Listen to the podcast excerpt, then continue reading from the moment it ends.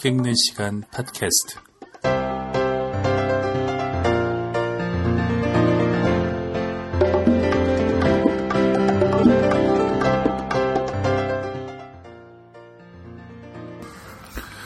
그림자를 판 사나이. 어린 시절에는 누구나 한 번쯤 이런 의문을 품는다. 저 별빛은 어디에서 오는가? 내가 태어나기도 전, 아니 내 할머니와 그 할머니의 할머니가 태어나기도 전에 생겨난 것일 텐데, 그렇다면 저 별은 도대체 지구로부터 얼마나 멀리 있는 것일까? 소년의 궁금증엔 해답이 없다. 그는 들고 있던 플래시의 불을 밝혀 별을 겨눈다. 이 빛도 언젠가 저 별에가 닿겠지. 내가 죽고 내 손자가 죽고 그 손자의 손자가 죽으면 물론 이런 가정은 터무니없는 것이다. 그렇게 약한 빛이 수만 광년을 날아가 반짝일 리가 없는 것이다. 그것보다 훨씬 더 강렬한 빛도 흔적 없이 사라지는 게 우주다. 어리석은 의문은 또 있다. 창공의 새에게도 그림자가 있을까? 저렇게 작고 가벼운 것에게 어찌 그림자처럼 거추장스러운 것이 달려 있으랴 싶은 것이다. 그러나 새에게도 분명 그림자가 있다. 날아가는 새떼를 보고 있노라면 가끔, 아주 가끔, 뭔가 검고 어두운 것이 휙 지나간다. 너무 찰나여서 신경을 곤두세우고 있지 않으면 잘 모르기 십상이다. 달이 해를 가리는 걸 일식이라 하는데 그렇다면 새가 해를 가리는 이런 현상은 무엇이라 할까? 물론 나도 모른다. 그렇지만 가끔 새 그림자가 해를 가리는 일도 있다는 걸 말해두고 싶은 것이다. 헬리콥터에서 내려다보면 날아가는 것들에게도 그림자가 있다는 것을 분명하게 알 수 있다. 검은 카펫을 닮은 형체가 지표면에서 넘실거리며 집요하게 따라붙는다. 그림자는 광원과 자신 사이를 가로막은 물체를 결코 놓치지 않는다. 빛을 가로막으면 그 뒤엔 그림자가 생긴다. 그리고 그 둘 사이엔 언제나 내가 있다. 무심한 어린아이는 어느새 자라 소설가가 되었다. 글을 써서 밥을 벌어먹고 살게 된 것이다.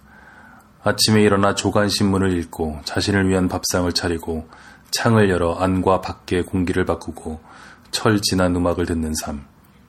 얼마 전 옆집으로 이사온 노인은 녹차에 밥을 말아 먹으라 일러주었다. 차를 끓여 밥에 부어 먹으라는 것인데 청외지처럼 너무 짜거나 맵지 않은 밑반찬을 곁들이면 좋다. 입맛 없는 봄날 혼자 먹는 밥상에 그만이다. 간소한 식사가 끝나면 차주전자에 뜨거운 물을 부어 차를 또 한 번 내린다. 선승의 공양처럼 깔끔하다. 그런 아침에도 마음을 살짝 흔들어 놓는 것들이 있다. 이를테면 대학 시절의 연애 상대가 신문에 나와 대학 생활은 그저 아무랬을 따름이라고 말한다든가 하는. 마당으로 나가면 담장 아래 철쭉들이 때늦은 추위에 짓눌려 잔뜩 웅크리고 있다. 담벼락에 줄줄이 꽂혀있는 깨진 병 조각들의 위세도 오늘따라 초라해 보인다. 벽과 담 사이엔 폐타이어와 빈 화분, 스티로폼 상자들이 눈을 인 채 처박혀 있다. 언제 한 번 다 드러내고 청소를 하긴 해야 할 테지만 그건 봄이나 되어야 가능한 일일 것이다. 마당 한쪽에 쳐둔 천막 아래엔 고물 자전거가 비를 긋는 처녀처럼 날카로운 자세로 서 있다. 그걸 꺼내 툭툭 안장에 먼지만 털고 대문 밖으로 끌고 나간다. 페달을 밟으며 앞으로 나아가자 찬바람이 볼을 때린다. 2월 말이니 봄이라고 하기엔 좀 이르다. 신문지와 전단지를 묶었던 끈들이 어지러이 널려있는 보급소의 문을 밀고 들어간다. 부스스한 얼굴에 중년 여자가 미닫이 문을 열고 내다본다. 이불이 허리에 걸쳐져 있다. 잠시 눈을 붙이고 있었던 모양이다. 신문을 그만 봤으면 해서요. 자는 이를 깨워 미안했지만 오래전부터 마음먹고 있던 일이었다. 매일매일의 흉사에서 벗어나고 싶었다. 아침부터 마음이 어수선하면 하루를 그냥 공치는 게 작가의 일이다. 언젠가부터 신문들은 거의 모두 조간이 되어버렸다. 아침에는 신문을 보고 저녁에는 텔레비전 뉴스를 보는 것이 평균적인 사람들의 삶이다.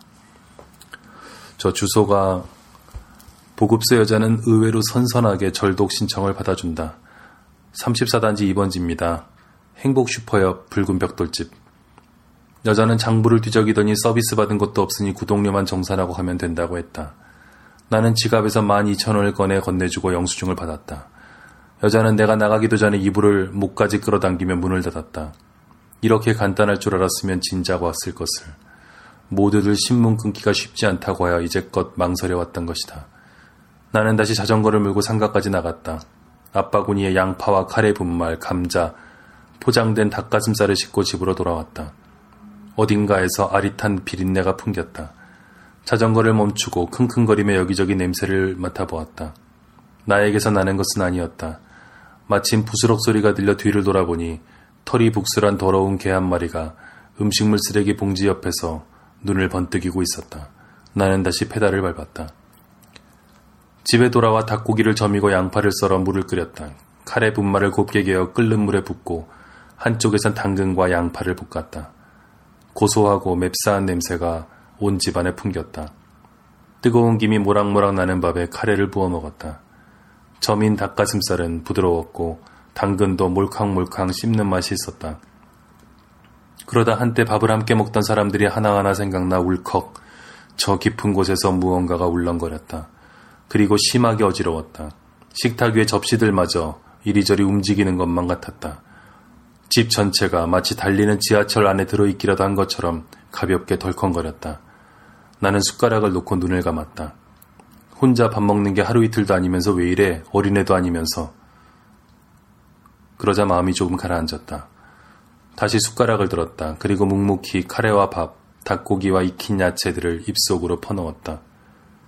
접시들을 개수대에 쳐박고 있을 때 전화벨이 울렸다. 앞치마를 두르려다 전화를 받으러 갔다. 여보세요? 나야. 미경이? 음, 오랜만이네. 괜찮아? 뭐가? 방송 못 들었어? 진앙은 옹진반도에서 30km쯤 떨어진 것이래 몰랐어? 그거였구나. 그 흔들림은. 진도는 얼마래? 몰라 2점 몇이라던가 뭐 3점 몇이라던가. 너네 집은 별일 없어? 고양이가 집을 나갔어. 지진 나기 직전에.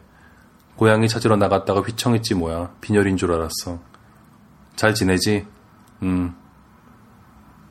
오늘 좀 만날 수 있을까? 달력을 봤다.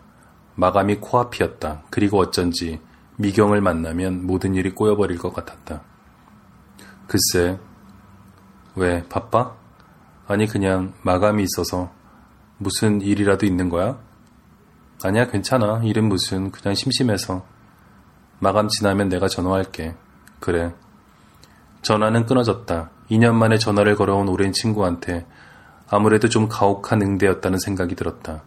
그렇지만 그녀와 나 사이엔 원래 서로 일정 거리 이상의 접근을 허용하지 않는다는 묵계 같은 것이 있어 왔다. 원래 저런 친구가 아닌데 아마 지진 때문이었을 것이다. 나는 앞치마를 둘렀다. 그리고 카레가 묻은 접시를 깨끗이 씻어 건조대에 올려놓았다. 미경의 전화가 마음 한구석에서 자꾸 서걱거렸다. 어쩌면 지진은 한갓 핑계였을지도 몰랐다.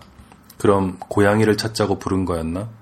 하지만 나는 고양이를 끔찍하게 싫어한다. 찾으러 다니는 일은 더더욱. 고무장갑을 벗어 싱크대에 걸쳐놓고 책상 앞에 앉았다. 책상 위에 올려져 있는 14인치 텔레비전을 켰다. 지진 얘기는 어디에도 없었다. 바둑 두는 사람, 자반 고등어의 맛을 보는 사람, 러닝머신 위에서 뛰는 사람들만 나왔다. 뉴스 채널도 스포츠 소식만 전하고 있었다. 텔레비전을 껐다. 그때 다시 전화벨이 울렸다. 나는 수화기를 들었다. 여보세요? 스테파노? 아, 바오로구나. 그럼 누구겠냐? 별일 없지? 응, 멀쩡해. 그냥 좀 흔들렸을 뿐이야. 흔들려? 지진 얘기하는 거 아니야? 지진이 났었나? 그럼 무슨 얘기야? 아니, 그냥 안부. 미사는 다 지나갔어. 오늘 저녁은 우리 대빵이 들어가. 잘 지내? 매일 똑같지 뭐. 오늘 저녁에 뭐해? 마감이야. 내일 모레까지 단편 하나 끝내야 돼. 하나도 안 쓴 거야? 아니, 거의 다 쓰긴 했는데 좀 고치기도 해야 되고, 사실은 거의 새로 써야 할 판이었다.